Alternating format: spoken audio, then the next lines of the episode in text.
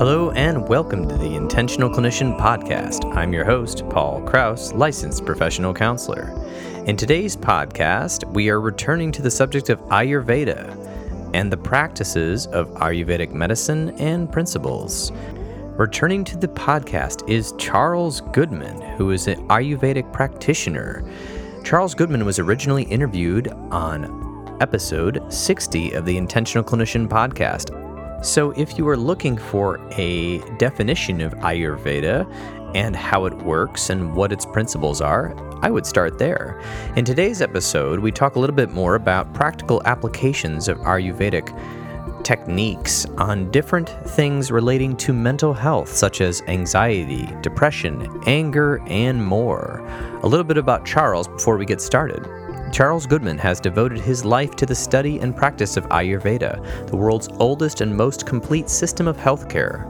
From 1987 until 1992, he studied and worked at the Ayurveda Institute in Albuquerque, New Mexico, the preeminent center for Ayurveda in the United States. There, he completed a range of academic programs and developed skills in a variety of Ayurvedic treatments.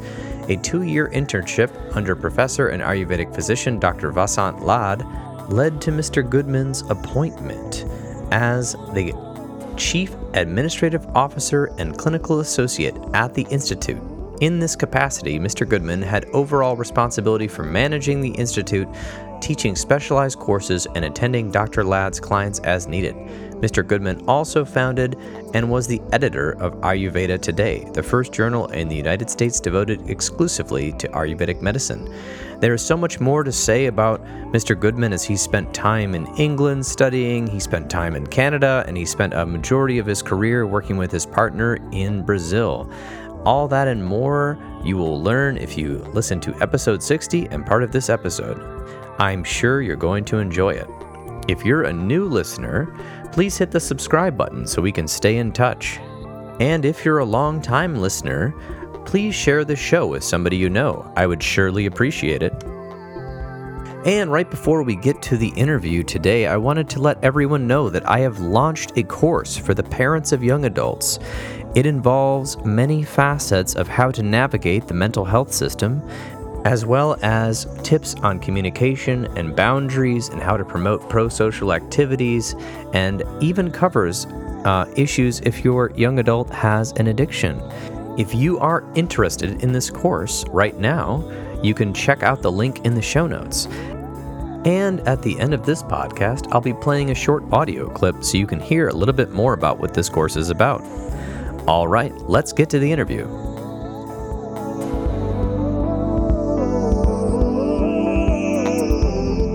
Welcome back, Charles Goodman, to the Intentional Clinician Podcast, back by popular demand. Uh, after your first podcast uh, interview came out on Ayurvedic practices, people had been asking for more. So here we are. And I know that we've talked about possible Ayurvedic solutions or practices for psychological conditions. So welcome back. Thank you, Paul. It's nice to be back with you again. Wonderful. So we had a very long discussion about Ayurveda philosophy last time, and we didn't really get to get into the specifics.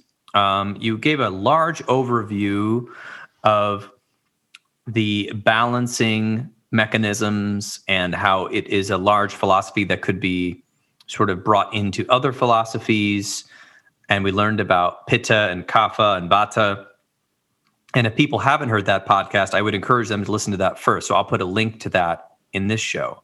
But one thing we didn't really get into too much was how Ayurvedic practices could possibly help with psychological conditions such as anxiety, anger, and depression, memory and focus, some of the other things we might touch on today. So maybe you could pick, but um, I would love to know if we could start with one of the top three that we hear a lot as clinicians, which is anxiety, anger, and depression. Any one of those you want to touch on? Sure. Let's take a quick look at all three. Okay, let's do it. I think pretty much all of your listeners will be aware that mind and body are connected. If you make a change in the body, the mind will reflect that change, and vice versa. Changes in the mind cause changes in the body. I think of of uh, uh, of the entire human being as being something like the four legs of a chair, um, representing the physical, mental, emotional, and even spiritual aspects of life. Now, if you want to bring a change to an individual, you can do so by approaching any one of those four. Just as when you want to move a chair, for example, with four legs, pulling on any one of the four legs will bring the whole chair along. But the easiest leg to pull on the chair is the one nearest to you. And I think that the nearest of the four aspects of human life, um, the easiest and often the most effective, is the physical. So, what I want to talk about a little is how these three common emotional problems depression, anxiety, and anger have a kind of a root in our physiology. Now, this is not to say that that uh, drugs for these disorders and psychotherapy aren't valuable. They, of course, are. But if you add the physical component, uh, psychotherapy can go much quicker, and uh, the, the need for drugs can be much less or reduced more quickly nothing wrong with drugs when we need them, but of course, there is no drug without a side effect. And so we want to use those almost as a last resort. Indeed, yes. Um, and I, I love how Ayurvedic practices can sort of complement psychotherapy and medications. And in uh, in the mental health world, we like to call it the least restrictive environment. And so, for most people, the least restrictive clinical environment would be outpatient counseling, which would be once a week, either in an office or over the internet uh, appointments. And we could go up from there. I'm actually developing a handout and a blog about levels of care, both clinical and non clinical, because non clinical restrictive, non restrictive levels of care could be exercise, um, socialization with the healthy people, uh, music practice, different things we can do for our mental health that aren't necessarily clinical. But when we go clinical side, outpatient therapy, which is what I do and our clinic does, is the least restrictive environment. Uh, there's some debate about what is next, but usually intensive outpatient three times a week. And oftentimes it depends which literature you're reading. If you're reading the American Psychiatric uh, Association, they would say the least restrictive environment is one medication. Um, we would say that usually it, it depends when when are you needing that medication, how much therapy is not working before that is needing to be happening, and that's sort of up for debate. But I would say it depends on the person. Some people can do just fine with outpatient therapy and never need a medication. Some people can go to intensive outpatient, even if outpatient therapy is not working, and they don't need a chemical uh, to change their mind uh, balance. But oftentimes, when we see somebody in the hospital or partial hospitalization, which is a a day program, um, they're needing not only a lot of a lot of psychotherapy, but they're going to need something temporarily to stop their mind from going in the way it's been going. Um, and then the debate, of course, after that is how long do they stay on a medication, right? And how many interventions do they need post treatment? Um, so there's a lot more to be said on that. Again, it's about a 10 page article that I'm writing about these levels of care, both clinical and non clinical. But I love how Ayurvedic kind of could weave its way into both. So could you tell us a little bit about that? Indeed. Let's begin um, with uh, the emotion of depression, for example. Depression is a condition that's often characterized by low and sluggish energy. There is a tendency to seek comfort in sweet comfort foods, which tend to increase weight, which cause even more lethargy, and re- can result in even deeper depression. Now, depression is generally thought of as a heavy emotion, and heaviness is an attribute of the biological force which connects to the two elements, water and earth. Depression causes a feeling of both mental and physical heaviness, um, inertia, and a general lack of vitality. Now, depression often responds well to changes in diet, uh, replacing heavy, sweet, uh, and oily foods, which all create heaviness in the body, slowness in the body, and can contribute to a psychological condition of heaviness, lethargy, and depression. So, to exchange these heavy uh, foods for lighter foods can often raise the spirits. In terms of meat, for example, beef causes more heaviness than chicken. Why would that be so? Think about the source of beef. A big, heavy cow. They tend not to move fast. Um, and the meat that comes from these animals tends to contain within itself some of these characteristics of, of the animal that they come from. A chicken, by contrast, is much lighter. In fact, I suppose under certain circumstances, chicken and can join other fowl in actually flying, and they move more quickly. So the food from that animal produces less heaviness than does beef, and this extra lightness can oppose the heavy um, condition that we associate with with depression. Now, in terms of activity, depression causes many people to just want to go to bed and pull the covers over their heads. They want to check out of the world and, you know, just stay at home, stay withdrawn, inactive, maybe watching TV or taking naps. And these activities, or rather lack of activities, actually contribute to depression. I've had many cases where a person comes for depression. I find out that their exercise activity is zero, and I put them to walking early in the morning. And all by itself, this can contribute substantially to um, less of the inertia and heaviness and depression that we associate with an excess of this biological force, which in Sanskrit language is called kapha. Kapha combines the elements of water and earth, which compared to the other elements are relatively heavy. And when there's an excess of these heavier elements, um, then a person can have weight gain. There can be depression emotionally, and a feeling of lack of vitality.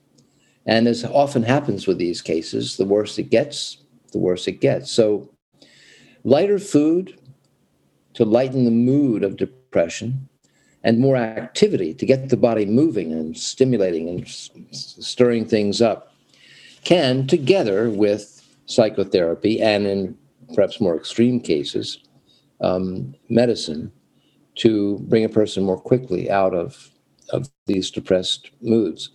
Uh, when I was uh, working in Brazil, I was um, associated with a number of psychotherapists who would refer their patients to me for an assessment of their psychobiological condition in terms of these three biological forces. And if it was a, a, a question of, of depression, uh, I would make recommendations to the therapist to advise the client to change diet. I supply those um, on request um, through my website and so on. A, a diet that helps to lighten uh, the mood of depression and lifestyle suggestions which uh, tend to chase the blues away. There's this difficulty in the sciences where there's been a divide into silos in the United States, especially and probably elsewhere, where we a lot of branches of medicine and science aren't speaking to each other, mm. and so we have uh, people who are like you you were just ex- describing an example of somebody who's depressed and lethargic and then they're eating to sort of numb the pain or feel better mm-hmm. or whatever and this is making them more lethargic they might be gaining weight they're heavy these characteristics of darkness and depression. Um, and now sometimes when people are depressed, they also don't eat, right? But that's I think not as common as the is the eating. Um, but we're talking about that, and if they went to the if they went to a regular doctor, they may not mention the weight. They might just give them the medication, um, which is sort of we're forgetting two things here. We're forgetting first of all, what are they putting in their body?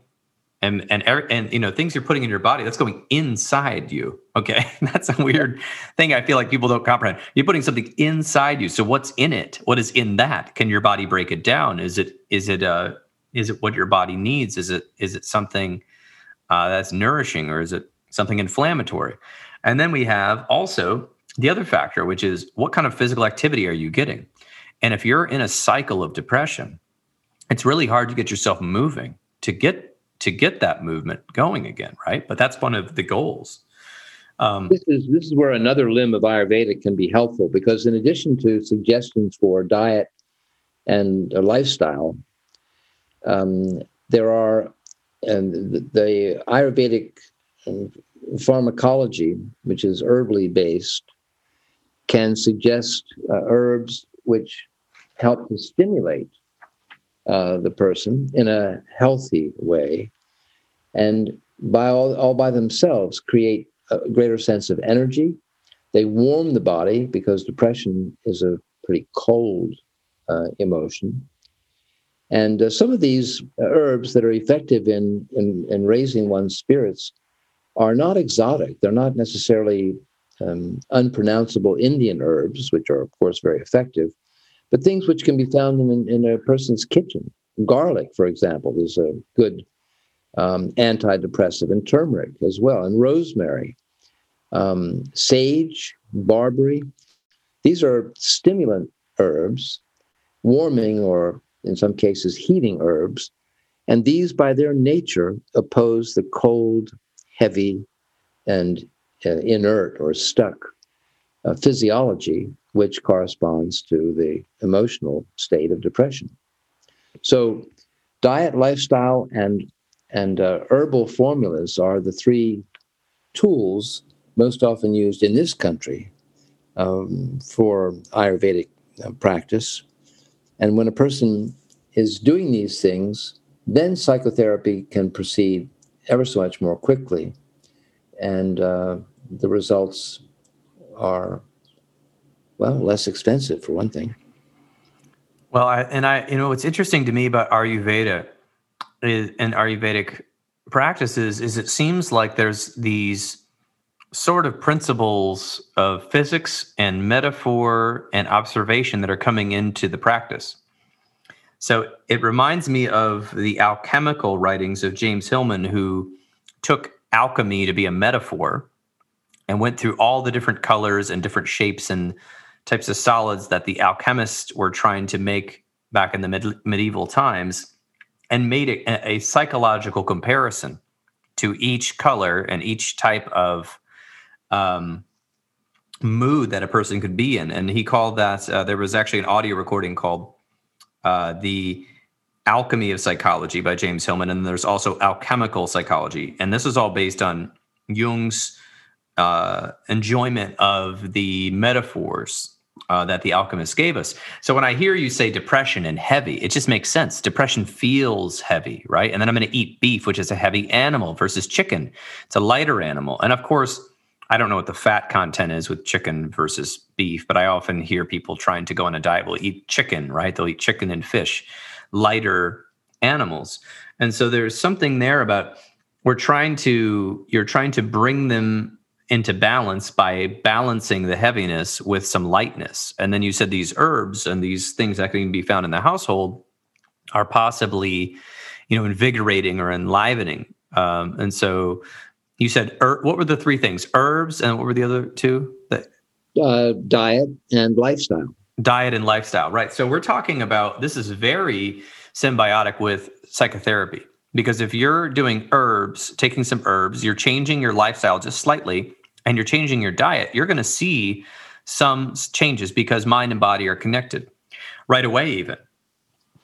Indeed. Well, this, of course, um, this is why Ayurveda can be such an effective handmaiden, as it were, or complement to psychotherapy and indeed to modern medicine as well. Because when a person has um, physical heaviness, it's really hard to completely lighten their load simply by talk therapy or indeed any of the other psychotherapeutic techniques. Um, the needs of the body must be respected together with the needs of the mind. Uh, they go hand in hand.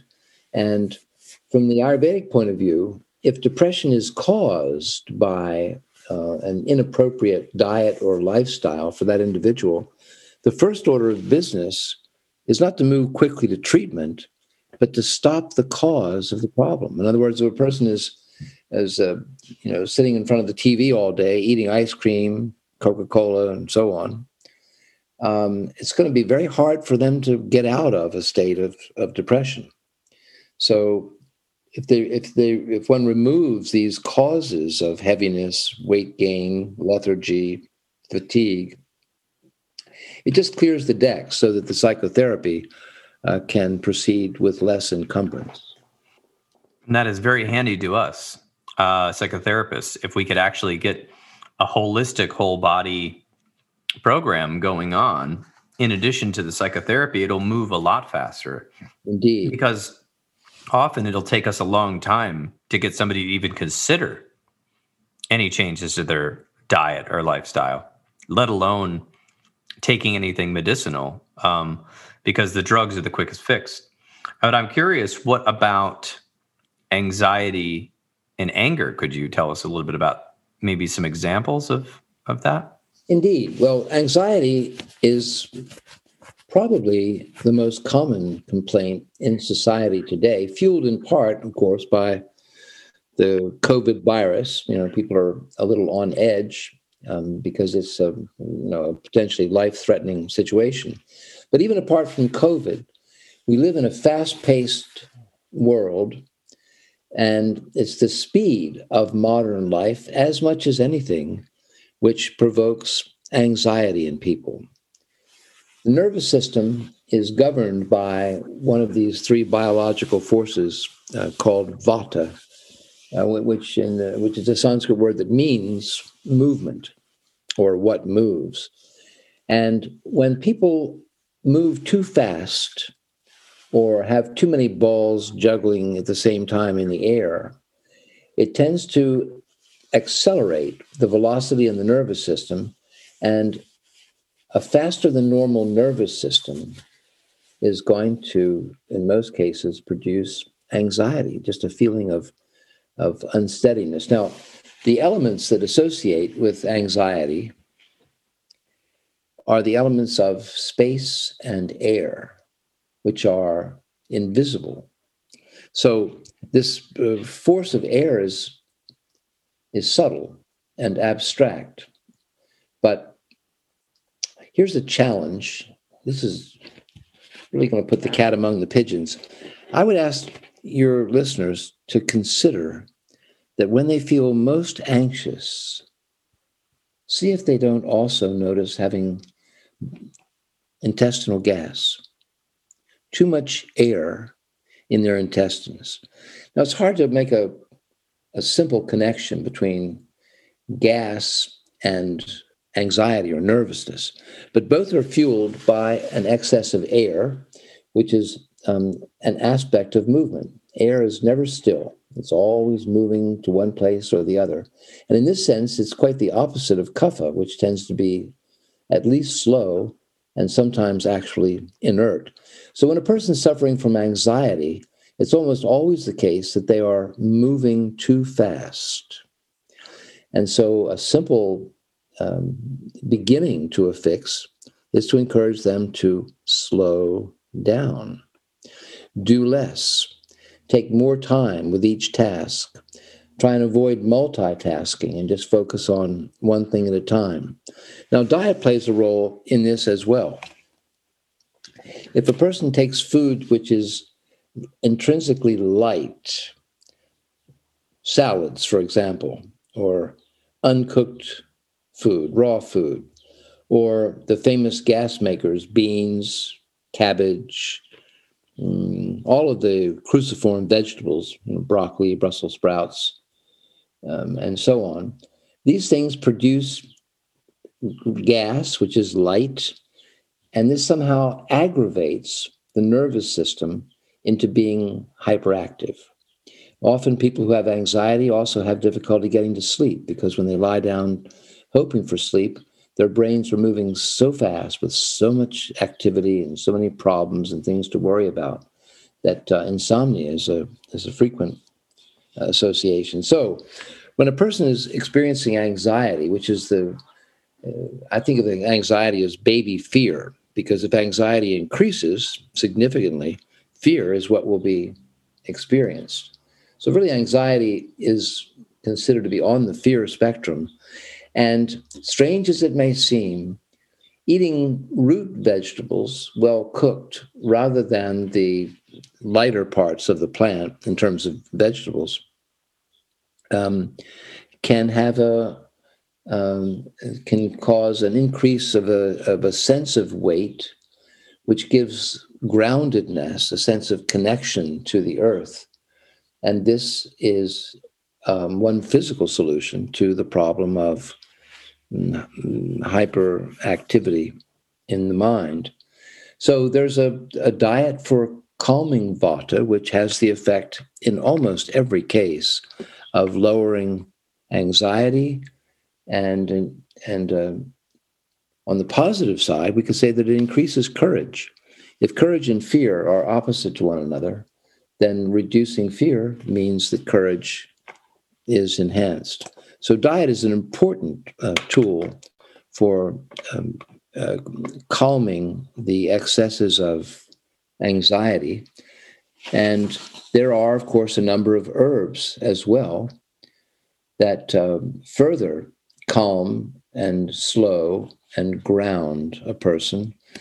Ashwagandha, although it's primarily an Indian herb, has come to be pretty well known uh, in this country. And a lot of people take ashwagandha as a single herb. Ayurveda doesn't usually recommend single herb therapy, they're often overused and misused. Much better to take a formula of herbs. So, for example, in the case of a vata calming formula, one might well take uh, ashwagandha and basil and um, garlic is also good because it's warming. Uh, ginger is a, a, a good um, herb for for vata, and pretty much anything that calms and slows the nervous system, including valerian um, and even skullcap. So, when a person has anxiety, then a diet which avoids the gas making foods, a lifestyle which causes more slowness and more weight, and an herbal formula that has um, calmative herbs primarily will go quite far and quickly to to calm vata so that then the psychotherapist can deal with whatever the underlying psychological causes of fear and anxiety and not be troubled with the simple mechanical physiological causes of it. Can I tell you about something that's gaining popularity in some of the hip neighborhoods in the US? Mm-hmm. They are called kava bars. Mm-hmm. So kava kava, or I think it's called Piper meth methysticum. I don't know how to say it. Mm-hmm. Is that is an herb or a plant uh, from the Pacific Islands, um, mostly, and in there they could consume it for its sedating effects. Wow. And here in the US, I guess if you go to a health food store, you can find a dropper full of kava kava. Now, these kava bars are purporting to have imported this stuff in some sort of different way. And they have a big spiel. I went to one of them once.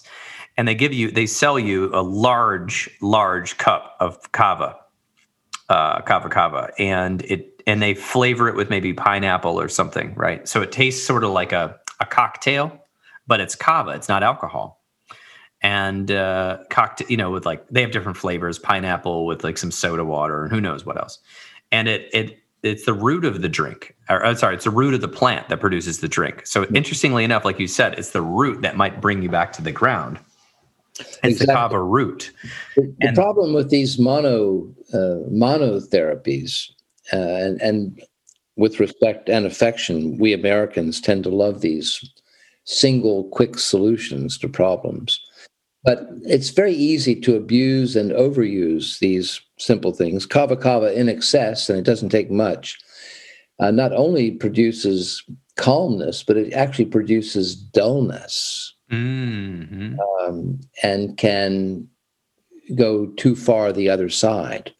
This is why, uh, on the principle of what is known as synergy or synergy, two or more herbs, each of which have the same effect, but from a different point of view, are considered more than twice as effective as either one in, in twice the dose.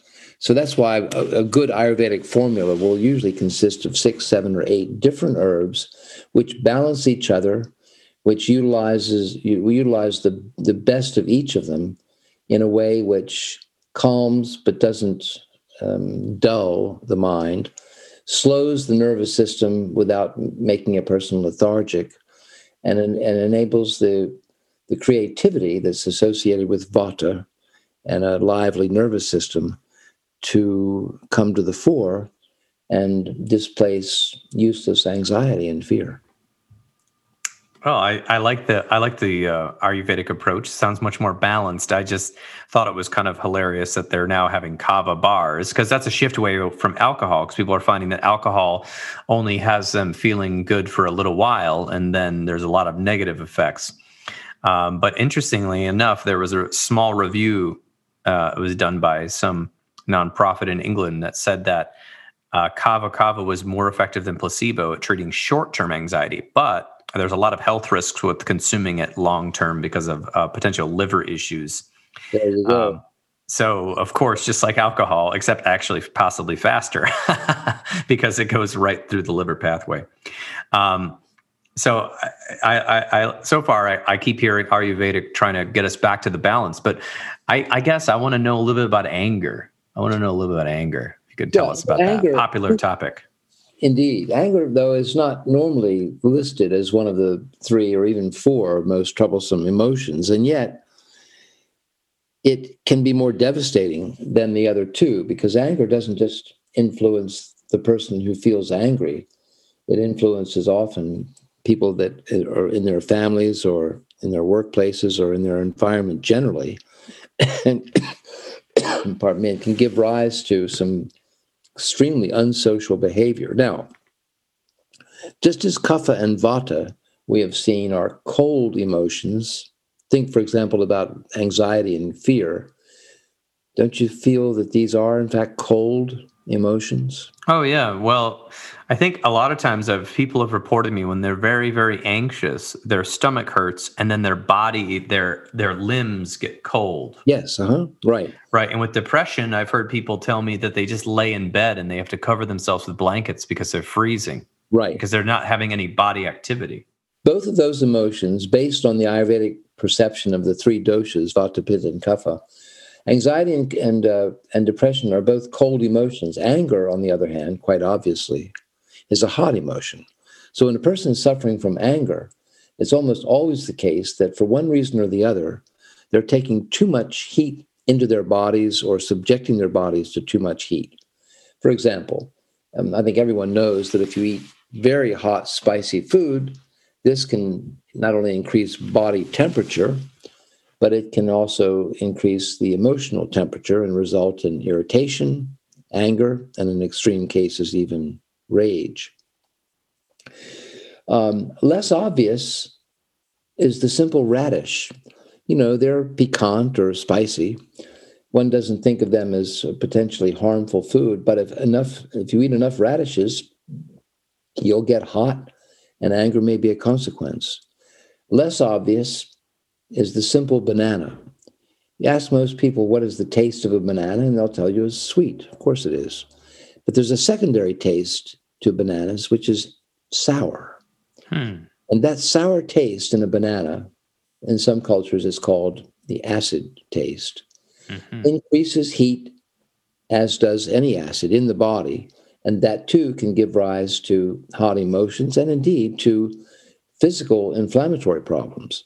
I've known little children, particularly, uh, who, um, because they eat too many bananas, have very bad temperaments and anger and lashing out bad behavior with their parents and so on. Reduce or take away the bananas, and cool and calm is restored. So, again, as with these other um, emotional uh, disorders, there are there's a special diet for people who have too much heat, physically and mentally or emotionally. And for the most part, it consists of removing the foods which cause this excess of heat. Coffee, for example, has a pH of around two. It's very acidic. And coffee can promote anger. And everyone, everyone that I know, particularly here in the state of Washington, which is home of Starbucks and it's the coffee capital of the world, or it likes to think of itself that way. And um, it's uh, you know people are you know pretty hot. Anyway, um, alcohol. Native Americans showed great wisdom in calling alcohol firewater. Um, any number of bad westerns I saw growing up, firewater make white man crazy. it's true. You know, alcohol, like coffee, has a pH of about two. It's very acidic. It's not the alcohol as such, it's not the part that makes you inebriated.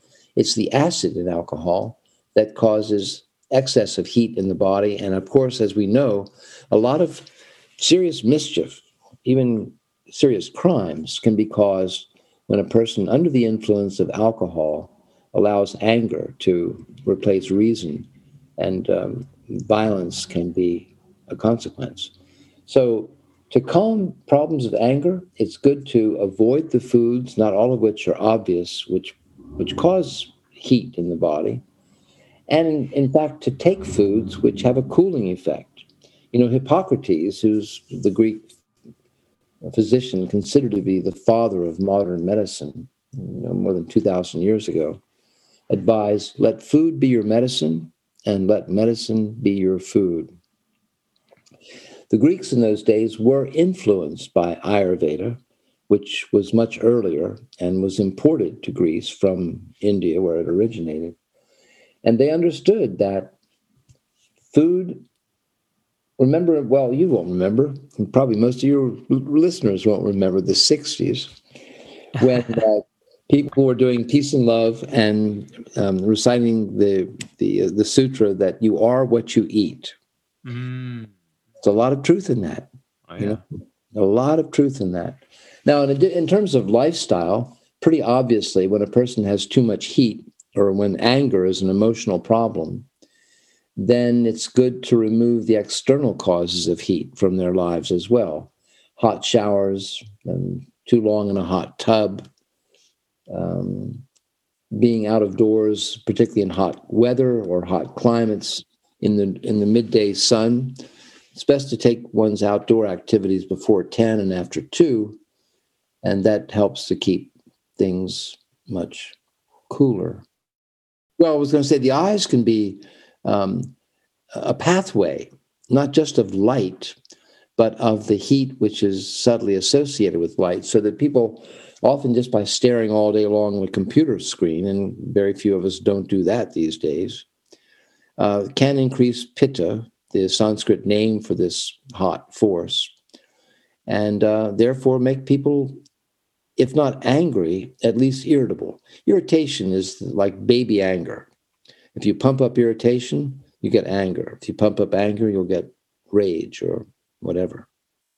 So, um, hot showers, staring too long on a computer screen, um, midday sun, uh, can all increase heat in the body and cause not just anger emotionally, mentally, but uh, all sorts of physiological problems having to do with uh, inflammatory situations, problems of the skin, all the different ITIS disorders, uh, bronchitis and um, cystitis and conjunctivitis, all of that means too much heat somewhere in the body. And when we talk about anger, what we are talking about effectively is too much heat in the nervous system, in the mind, in the emotions and too often in the behavior.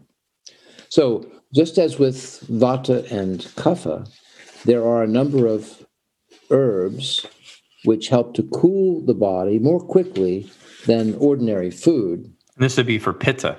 This would be for pitta, right. And uh, some of these are also common chamomile and mint and hibiscus and even jasmine can be cooling to the body. Sarsaparilla um, and others that are could be considered kitchen herbs. And then there, of course, as with the other formulas, um, more exotic sounding herbs, and in many cases, more powerful herbs that are legally imported under FDA supervision from India um, and are available through one source or the other. So, um, diet, avoid the hot, spicy foods and add instead the cooling foods. Uh, lifestyle, reduce heat um, from as much as possible from the environment. And herbally, quite a number of herbs which are considered refrigerant, which is the technical term for herbs which have a cooling effect on the body. So, you know, a lot of times people are mandated by a judge to do anger management courses because their their anger has become so toxic, so pathological that they are themselves at risk, and so too are their families. Um, a judge might well consider a, a pitta pacifying program that would probably, in many cases, effectively reduce these people who suffer from uh, anger and worse, whose families suffer as a result of their anger. So it's interesting uh, in pop culture when cartoon characters would get very angry, you'd see fire coming out of their heads, right, and steam. And then uh, also, there's many studies, and I'll just cite a couple right here. Um, this is from the Association for Psychological Science.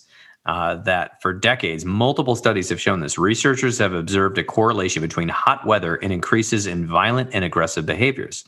And in fact, research done in the 1980s uh, between April and August in Phoenix, Arizona, uh, indicated, uh, and this is in many cases, but uh, people that uh, that they did this experiment at stoplights where they were like doing something slowly or trying to a- aggravate people, and honking horn and middle fingers increased on the hotter days. And even more so in the 80s, of course, some of these cars didn't have air conditioners. Uh-huh. So people that had their windows already rolled down were even more upset and angry. Um, then there was another person from uh, the same place that was from Iowa State University that did many studies on uh, heat hypothesis. And one was published in Current Directions in Psychological Science. He observed that this is uh, Craig Anderson's study. Excuse me, I should say that beforehand. He observed that there are about 2.6% more murders and assaults in the United States during the summer than other seasons of the year. Hot summers produce a bigger increase in violence than cooler summers, and violence rates are higher in hotter years than in cooler years, even when various statistical controls are used. Anderson argues that hot temperatures make us uncomfortable, which leads to crankiness, and cranky people are irritable and prone to lashing out. That's his theory, right? But uh, I, I, just think it's funny how that can all go back to um, Ayurveda, Ayurvedic uh, philosophy. And, and then there was another science uh, article in the Psychological Science magazine about heat aggression and retaliation by analyzing violence during baseball games. And this guy from Duke, Dr. Robert Richard Larrick, analyzed data from 57,000 something Major League Baseball games. and um, apparently, they were finding that in the games where it was hotter, the probability of a pitcher hitting a batter increases sharply. Even uh, in higher temperatures, when more of the pitcher's teammates have been hit by the opposing team earlier in the game. Especially on hotter days, players were more likely to retaliate against each other in violence. Although the direct relationship between temperature and aggression observed in the study was moderate, the evidence suggests that heat appears to magnify the response to provocation. Heat pr- predicts retribution. And that's in baseball, which is largely a non-violent sport compared to hockey, right, or football. Um, so anyway, I just think that's interesting how science is just showing the same things that Ayurvedic medicine has been saying for thousands of years. It's an old, old story. You know, there's really not that much new under the sun. And while many people think that, that because Ayurveda is very old, it's considered to be around 5,000 years old, that it must somehow be primitive. This is not the case. It's very natural, it's uh, experience based, it's um, eminently scientific, but it's distinguished from the modern approach to health in being very simple and natural. Um, remove the cause of disorders, whether it's dietary or lifestyle or um, some other cause, and you can change the effect, sometimes even without the need for medicine or surgery or other more dr- drastic forms of intervention. Yes, I like it. Um, are you open to some more questions about how Ayurvedic principles can help with a few other conditions? Sure, fire away. Well, uh, there's a couple of things that are plaguing the, the uh, United States that I see a lot, which is the craving for sugar mm-hmm. and also cravings for alcohol. Well, let's start with sugar because uh, one of the things I've noticed is that a lot of sugar is marketed towards children. And it's unbelievable that if you, and I get it, that you know, convenience stores are convenient, right? But in these neighborhoods where people are going to the convenience store, they have no fresh fruits or vegetables. They have bread and milk and a ton, and I mean a ton, you know, metaphorically, of candy. And it seems to me that companies are targeting children with, with sugar because it's sort of the drug of choice of children and it also gets them hooked you know for life because it's uh, neurons uh, um, wire together fire together. So if your body's used to a certain amount of sugar you may not even realize how much uh, sugar you are uh, consuming at a at an older age when it starts when you start really feeling the negative effects. Um, so the cravings for sugar are big, I think, because they, there's also if you eat any sort of processed foods, it's added to most of them. Um, a lot of them, right? Even potato chips sometimes have sugar in them, added little, a little, just a little bit here and there. And um, I, I'll just go out on a limb here. I've also called sugar the crack cocaine of food because it's not what it was when, when it was in the field as a cane cane sugar, right? It, it, it, if you get it in its original form before distilling it down to a white powder, um, you it doesn't taste that sweet, right? Just and, and um, in fact, according to things I've read about history, people used to really consume a lot more honey, and honey was in you know put in uh, different alcohols. They called it mead, right? And you put honey on bread, and you put honey on fruit and things, and it would make things sweeter. Well, then somehow, in some way, we invented we we got not only cane sugar, but we got granulated white bleach sugar. Not even the the brown sugar, right? Um, and it's led to an epidemic of diabetes of type two. Um, it looks like this: approximately one in ten Americans uh, have type two diabetes. Um, That's going to increase to perhaps three in 10 within the next 20 or 30 years. At least if, if the president it says more than 34 American million have 34 million Americans have diabetes. About one in 10, approximately 90, 90, 90 to 95 percent of them have type two. So mostly it's type two. Yeah. So you know, Paul, um, there are sweet sweet taste is the first taste. This is this is the taste of mother's milk, and therefore all the associations of that first taste uh, form a kind of psychological bond as well as a physical one.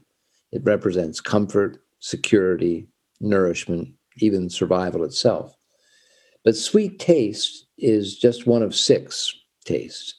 And to be healthy, we need to have all six tastes in our diet. So if there's a preponderance of sweet or salty or sour or pungent, uh, we will be out of balance. Anyway, sweet has all these psychological associations from infancy and and the security of mother's milk, or indeed even formula milk. So we tend to prefer sweet taste, um, particularly when we're looking for comfort. Um, but you quite correctly pointed out that the problem is not with sweet taste because you know milk is not devastating or um, fruit, you know, which has predominant most of it has sweet taste, and there are many things. Wheat even has sweet taste. Um, rice. Um, so we get plenty of opportunities to satisfy our need for the sweet taste. The problem comes when that, and when, uh, as you said, when sugar has been refined to the point that it requires no digestion whatsoever, that we drink it in the form of a soda pop or take it in the form of cakes or candy. The sugar goes straight into the bloodstream, no digestion necessary. And this causes the pancreas, which needs to deal with that substance, to overreact. And that overreaction can be a habit if we if we take um, concentrated sweet in the form of sugar or other, even white bread is a kind of concentrated mm, sweet carbohydrate, then it establishes a pattern of hypo and hyperglycemia, or you know, too little and too much um, sugar in the bloodstream, and this uh, becomes an addiction when we uh, when the pancreas has become so tired of having to overreact to this concentrated sweet suddenly rushing into the bloodstream, it begins to act up. And that's when we can expect um, type 2 diabetes to manifest. But even before that time, um, too much white sugar causes energy fluctuations. And this can have uh, an influence on emotional moods uh, as much as anything else that we experience. So there are Indian herbs which tend to strengthen the, the pancreas so that it doesn't overreact so to uh, concentrated sweets. And this can help to reduce the dependence or the addiction on these things. I have given a formula that I make, I, I call sugar balance, to scores, probably hundreds of people. And even within a month or so, taking this formula, uh, people find themselves growing indifferent. Um, they can take it or leave it, and it's not an addiction anymore. It doesn't contribute um, to weight gain. And it's just um, a way of encouraging the body to remain in balance without overreacting um, to foods which are devitalized and are bad for us. So, uh, the scourge of, of diabetes and uh, the projections that it's going to be worse than COVID as a pandemic in time to come can easily, uh, through particularly through herbal uh, therapy, can be reduced and with a significant improvement in individual health and, a, and a, almost an incalculable savings in the cost of um, our national health care. Wonderful. So, with Ayurvedic herbs, it would have to be possibly a formula that could assist with the decrease of sugar. That's right. It's um, one of the principal herbs used in this is uh, one which is called in Sanskrit Shardunika, which um, in some translations mean slayer of sugar. And it doesn't harm your taste for sugar. What it does is it improves the functioning of the pancreas so that the, the production and distribution of insulin, which is the function of the, of the pancreas, is regularized and normalized so that a person doesn't get into the hypoglycemia or low sugar, which drives them to the cookie jar, or in some cases, to the wine bottle or cocktail lounge, because the molecules of alcohol and sugar are very, very close together. And from experience, we find that when a person uh, is able to reduce their desire for alcohol, they also reduce their desire for sugar and vice versa. Well, it's funny you say that because I don't imbibe alcohol that often. But when I do, I try to enjoy it with friends, maybe on the weekend. And I notice the sec the day after having, if I have two drinks, maybe three at the most, in an evening, I will be craving the worst food ever the next day. Usually sugar, terrible food. And this is not from a hangover. This is just I just notice it. And then and when then I don't drink all week and I'm eating healthier and healthier. And the more I exercise, the more I'm craving maybe like fruit or you know uh, proteins, uh, you know things like that. And and I was wondering, does alcohol influence our sugar craving? Well, because alcohol is itself like sugar, such a an easy to enter the bloodstream. That's why when you you know take a drink or two, right away you have the effect of it. There's hardly any delay because it doesn't need to be digested. It's just straight into the bloodstream. And so that um, increase of what effectively has the same influence on us as sugar creates um, uh, a reaction from the pancreas which causes that excess of sugar to be completely consumed for our safety. Then we find ourselves with insufficient sugar for the energy we'd need. So mm. it's natural that the next day you, you want to replace the sugar that your pancreas has, has tried to neutralize in the in form of alcohol by going for sweets. It's commonly understood when, when a person uh, quits drinking and starts, for example, with a program of Alcoholics Anonymous. Um, in most cases, they're right onto sugar as a substitute for the alcohol. Now, of course, it's much less harmful, is sugar, but ultimately, that too is a kind of unhelpful addiction in terms of health generally. And better that we enjoy moderate amounts of sweet taste. Fruit is a perfect, uh, can perfectly satisfy the desire for sweet. Fruit juice, that's another story. There's no juice bars in nature. well, a person wouldn't normally, you know, in a state of nature, if there ever was such a thing, wouldn't normally go into an orange orchard and eat six or seven oranges. I mean, it's just not what you would do. One or two was more than enough to satisfy but you can easily drink the juice of six or seven oranges, and that too, even though it's not refined white sugar, is a form of sugar which taxes the pancreas, causes a, an insulin overreaction, and can become addictive. So a lot of people who drink fruit juice uh, in large amounts regularly, thinking that they're doing something for their health, are in fact putting themselves at risk for diabetes, just like people who eat too much sugar. And is that because it's it's uh, the fruit juice has been separated from the pulp and the other elements of a, a piece of fruit? In effect, yes, because there's no or very little digestion necessary for fruit juice. Whereas if you eat a whole orange or a whole apple, then you have to do some work to break it down, to digest it. It enters the, the sugar enters the bloodstream more slowly and doesn't that cause this uh, excitement and reaction of the pancreas. Sounds like um, there's certain things that we're doing to speed up our lifestyle that are actually possibly hurting us in the long run.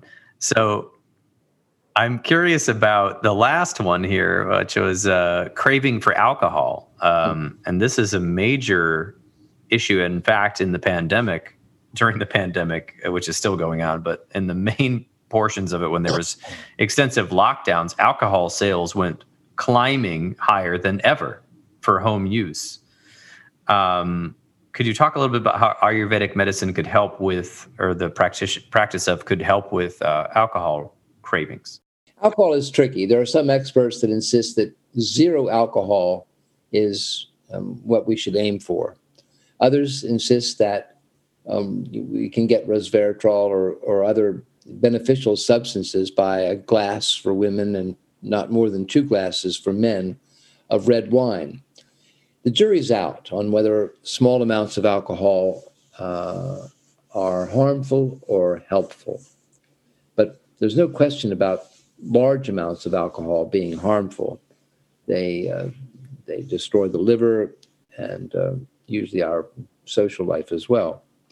So when alcohol becomes a problem, when it becomes an addiction rather than a pleasure, then Ayurveda has a solution in the form of various herbal formulas which strengthen the pancreas and reduce that craving for the sudden um, fix that we get when we take either alcohol or any concentrated sweet.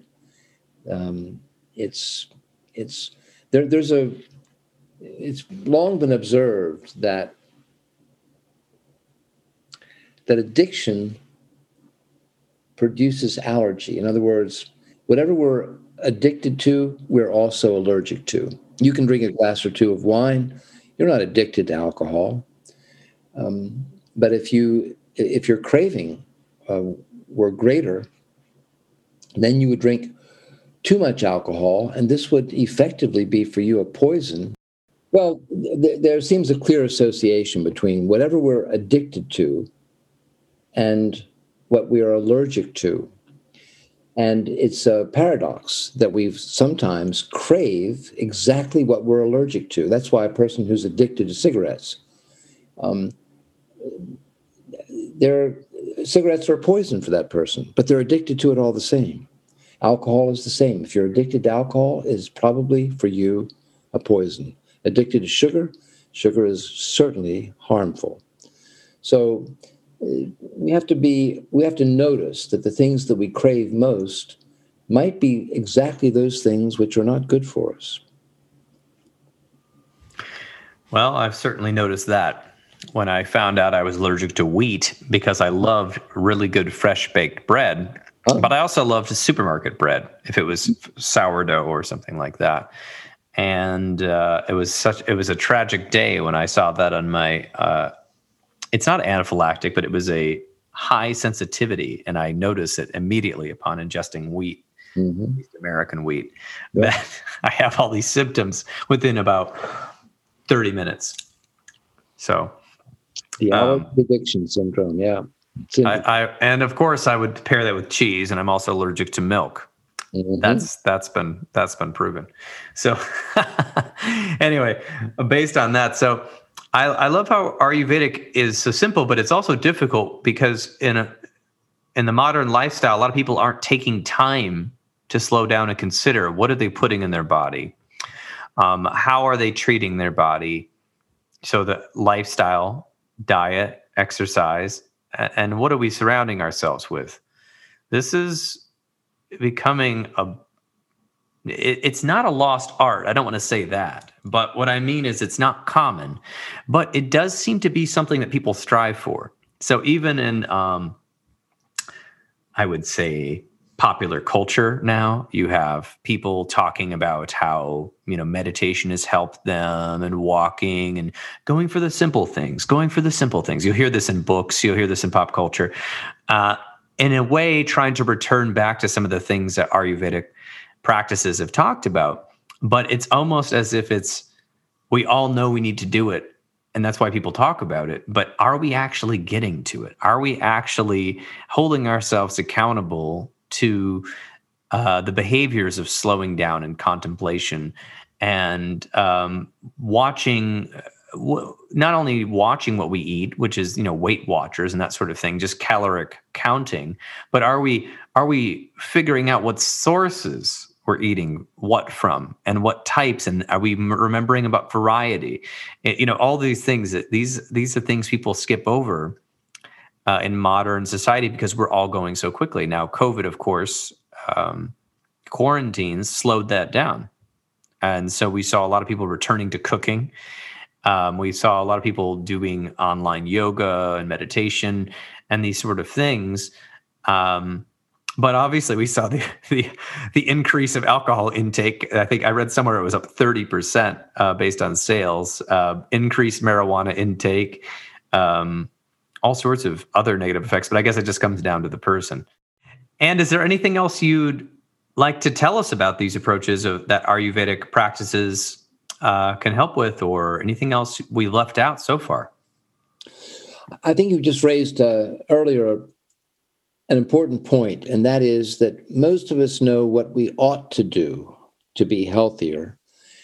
But the problem is in actually doing it. Willpower enters into it, lifestyle, habit, and all the rest. That's why, while I believe firmly that if a person would carefully follow an Ayurvedic diet, they could have substantially better health and longevity. But let's be honest. What I find is that the herbs or the herbal formulas that I give to people have a much better effect than the diet because they don't have to do anything you know, a couple of capsules per day that will either cool too much pitta or warm up vata and kapha. Um, it's a, a kind of medicinal approach to make improved health easier. And when the herbs start to have their effect, and it's usually pretty quick that they do, then a person naturally finds it easier to avoid the foods that don't do them much good and choose instead the ones that are helpful. So, while it shouldn't be the case, it is my clinical experience that the herbs are more useful for most people than the diet. But of course, together, uh, diet and the herbs are the best way to go. Now, you asked if there's anything more that I want to add about Ayurveda let's put the cat among the pigeons here and risk losing our uh, what what gains we may have made in our peroration. One of the important causal factors in life and health is simply time. Nothing stays the same. Time is like a river, and we're all in that river. And there are times when the river flows rough and bumpy, and times when it's broad and smooth. The most useful tool for understanding the effect of time on ourselves is the ancient art of astrology. I know a lot of people think that astrology is woo woo and silliness. They think that the newspaper account of their sun sign, Virgo, Aquarius, whatever it might be, is a little too broad to be of any use at all. And that would be true. But the sun is not the only significator in our in our astrological life. When we're born, in addition to the sun being in Libra or Gemini or wherever it might be, the other planets in our solar system are also seen against the background of the various signs of the zodiac. And to an experienced astrologer, these can be useful clues as to the health um, of an individual. For example, Mars is a planet which is often associated with uh, aggression and, and um, uh, anger, can be, um, because it's, uh, remember that uh, Mars was the god of war. So the position of Mars in the astrological map or the relationship between Mars and other planets in the chart can help the astrologer or the Ayurvedic practitioner who uses astrology to see um, how best to defend against a difficult Mars, or perhaps perhaps it's a transitory problem. Just uh, Mars, you know, going around up there in the sky will pass through critical areas in the chart and so rather than needing to do any palliative or um, heroic measures for, say, an inflammatory problem, it's just a question of waiting a couple of weeks or a month or so until Mars moves on to cooler uh, parts of the map. So I do sometimes use astrology when I'm dealing with clients, uh, just in case the concern is one that has more to do with time than with something more substantial. That's just a, a side note, probably put off more people than it interests, but the truth is what it is. And astrology has been around for almost as long as Ayurveda. And for those who are have an open mind, a lot of self knowledge can come from this this uh, aspect of life.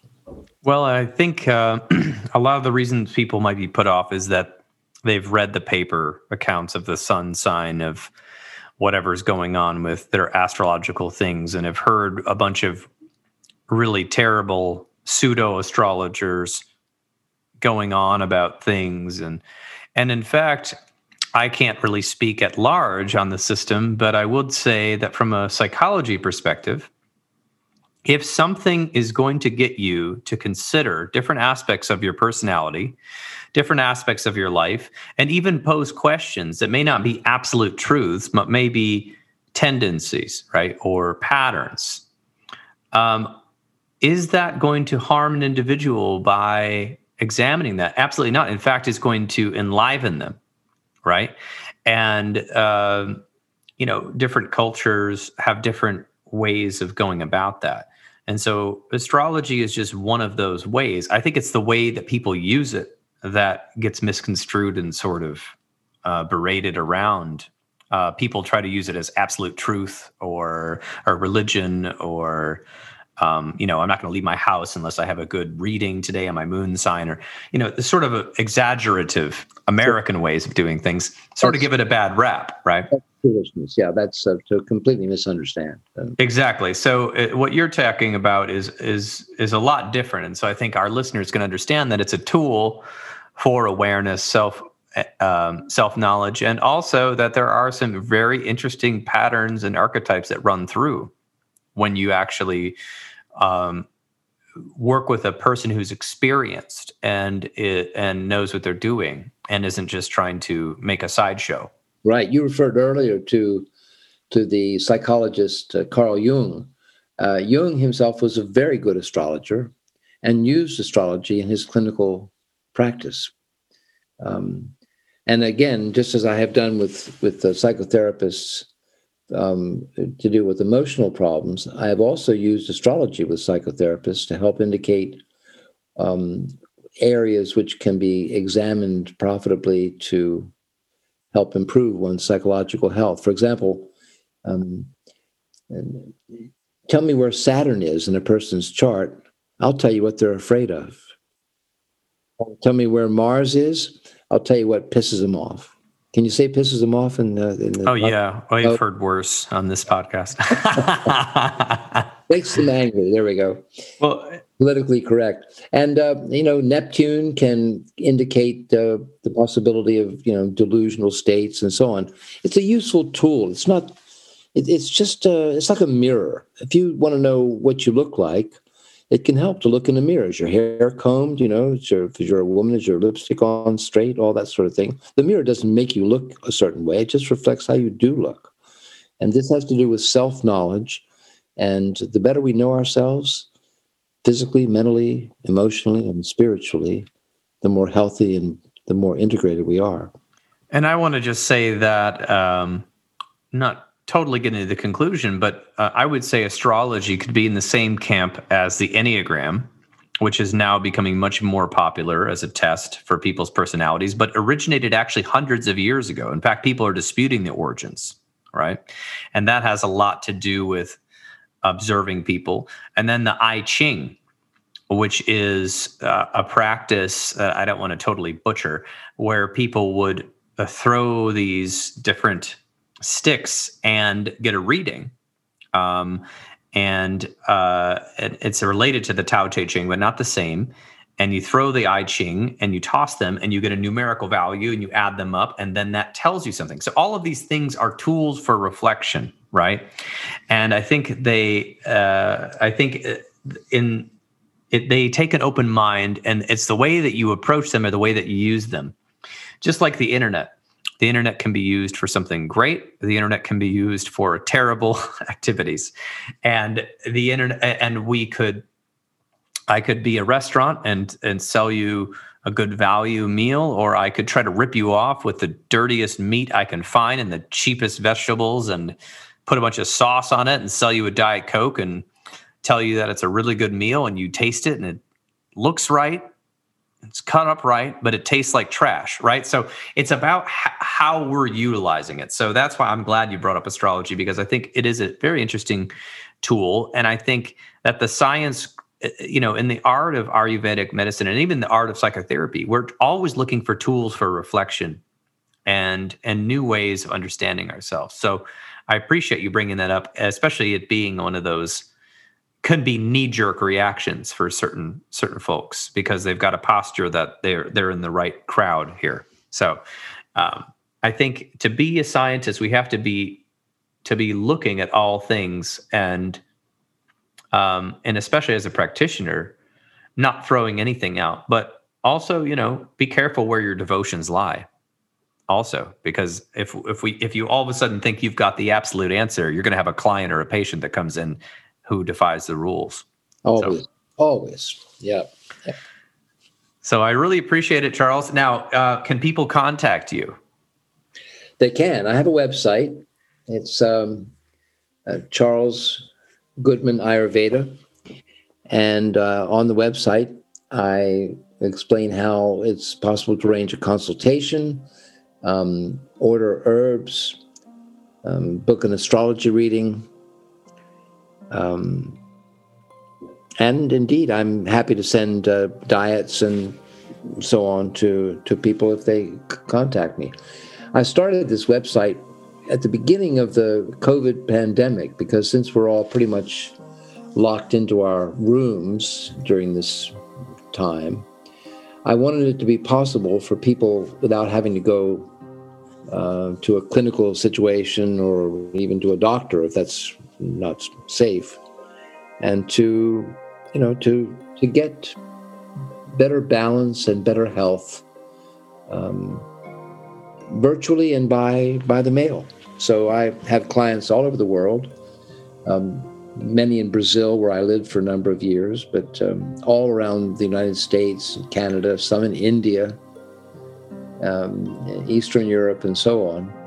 And I deal with them by Zoom or sometimes just on the telephone, send the herbs and diets and so on that they need, and it's not quite as satisfactory as face to face, but it's what we can do now at this time. And so I'm just happy to be out there um, as a potential source of help for anybody who might need it. And that being said, I appreciate your time, Charles, and I look forward to possibly next time we have you on the show. Always nice to be with you, Paul. Thanks a lot.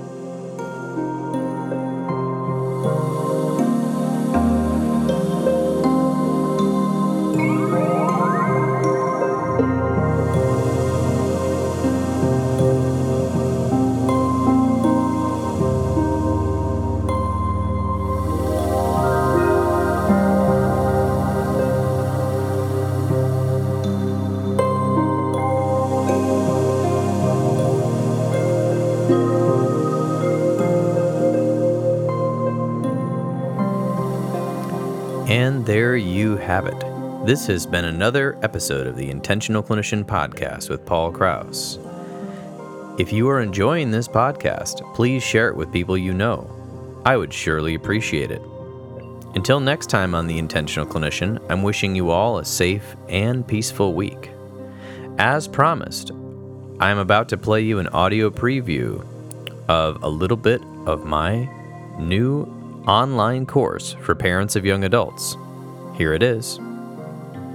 Once referred to as the failure to launch generation, today's young adults are facing unprecedented challenges, leaving many parents of young adults feeling fearful, confused, and agitated.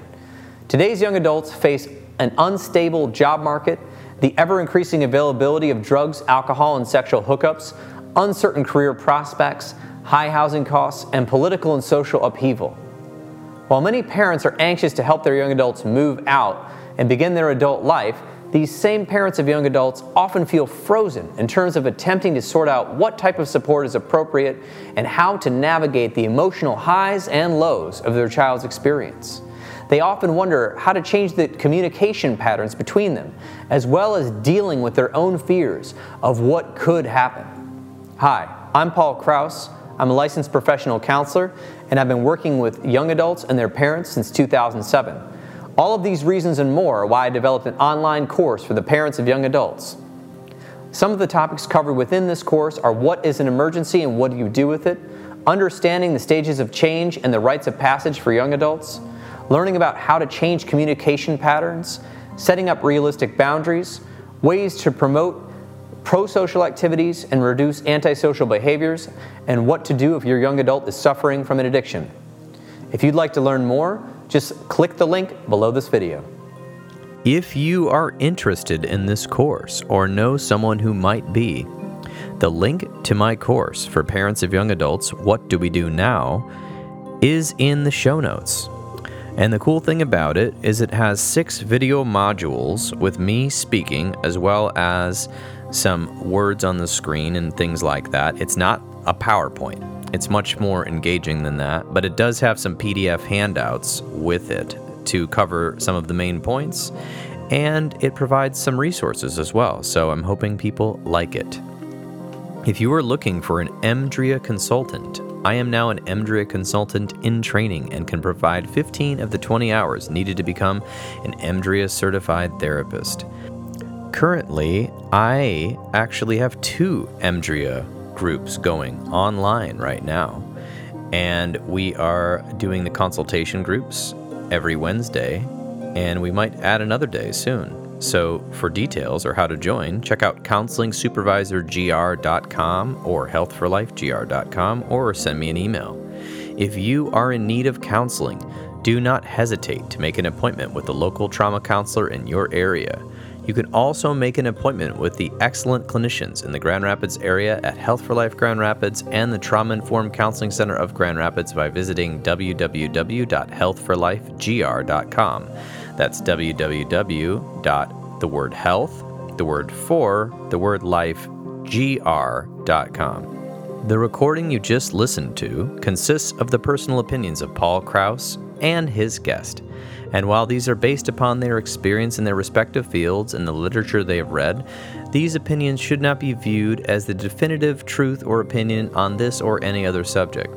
Listening to this podcast is not a substitute for treatment. If you are in a crisis, please dial 911 right now or call the National Suicide Prevention Line at 1 800 273 8255. That's 1 800 273 8255. Are you a young person of color feeling down, stressed, or overwhelmed? If so, text Steve, that's S T E V E, to 741741. That's Steve to 741741, and a live, trained crisis counselor will respond. Did you know that you can support your local bookshop while shopping from home? That's right. Check out bookshop.org. That's www.bookshop.org. And you can order books from the comfort of your own home. And all of the proceeds go to support local brick and mortar bookstores near you. If you are not a member of a counseling association or similar group, I implore you to get involved. The Michigan Mental Health Counselors Association and the Arizona Counselors Association are both examples of groups I'm involved in. And while they're not perfect, they are working to increase the availability of quality mental health services statewide. They're working on increasing education, promoting best practices, and making sure that the public can access licensed professional counselors and other professionals. I think one of the next steps for psychology is trying to integrate what we know about counseling and psychology and the positive things that can come from relationship skill building and communication and trauma work, and bringing all that into the field of education and possibly other disciplines so that we can take what we know from psychology and counseling and merge them with other disciplines to create a better community and possibly even a better world. Thank you for listening. This has been Paul Krauss of the Intentional Clinician Podcast.